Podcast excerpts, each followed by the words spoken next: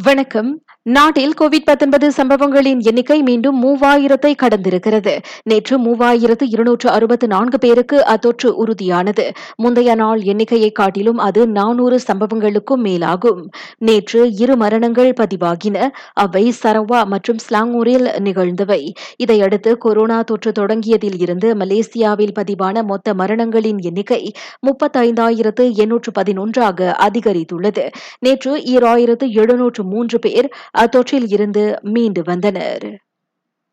சொந்த ஊர்களில் இருந்து கேலுக்கு திரும்புவோர் தங்களது பயணத்தை கவனமுடன் திட்டமிடுமாறு அறிவுறுத்தப்படுகின்றனர். நெடுஞ்சாலைகளில் ஆக கடைசி போக்குவரத்து நிலவரத்தை அறிந்து வைத்தல் நெடுஞ்சாலை நிறுவனங்கள் வெளியிட்டிருக்கும் பயண நேர ஆலோசனை அட்டவணையை பின்பற்றுதல் ஆகியவற்றை வாகனமோட்டிகள் கவனத்தில் எடுத்துக் கொள்ளலாம் என புக்கெட் அமான் தெரிவித்தது.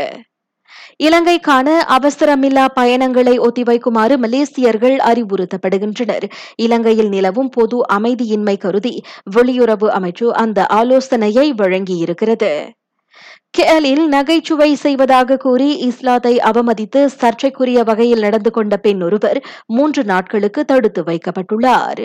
இவ்வேளையில் அச்சம்பவத்தை அடுத்து அந்நகைச்சுவை கிளப்பின் உரிமத்தை டிபிகேஎல் தற்காலிகமாக நிறுத்தி வைத்திருக்கிறது. பேரா கொரிக்கில் உள்ள காட்டுப்பகுதியில் நடவடிக்கையில் ஈடுபட்டிருந்த போது இரு ராணுவ வீரர்கள் உயிரிழந்ததற்கு பலத்த புயல் காற்றை அடுத்து மரம் சாய்ந்து அவர்கள் மேல் விழுந்ததுதான் காரணம் என உறுதிப்படுத்தப்பட்டுள்ளது. அவ்விருவரது உடல் மீதான பிரேத பரிசோதனை அறிக்கையை சுட்டிக்காட்டி பேரா காவல்துறை தலைவர் அதனை தெரிவித்தார். தென்னாப்பிரிக்காவில் நிகழ்ந்திருக்கும் இரு வேறு துப்பாக்கிச் சூட்டு சம்பவங்களில் குறைந்தது பத்தொன்பது பேர் உயிரிழந்தனர். மதுபான விடுதிக்குள் நிகழ்ந்த முதல் சம்பவத்தில் கும்பல் ஒன்று நடத்திய சரமாரி துப்பாக்கிச் சூட்டில் குறைந்தது பதினைந்து பேர் உயிரிழந்த வேளை ஒன்பது பேர் காயமடைந்தனர். இரண்டாவது சம்பவமும் மதுபான விடுதியொன்றில் தான் நிகழ்ந்திருக்கிறது. அங்கு நடத்தப்பட்ட துப்பாக்கிச் சூட்டில் நால்வர் உயிரிழந்து எட்டு பேர் காயமடைந்தனர். எனினும் அவ்விரு சம்பவங்களுக்கும் தொடர்பில்லை என்பது தொடக்க கட்ட விசாரணையில் தெரியவந்துள்ளது. தாக்குதல் நடத்திய கும்பல்கள் தேடப்படுகின்றன. தாக்குதல்களுக்கான காரணம் இன்னும் தெரியவரவில்லை. நான் சௌரியம்மாள் ராயப்பன்.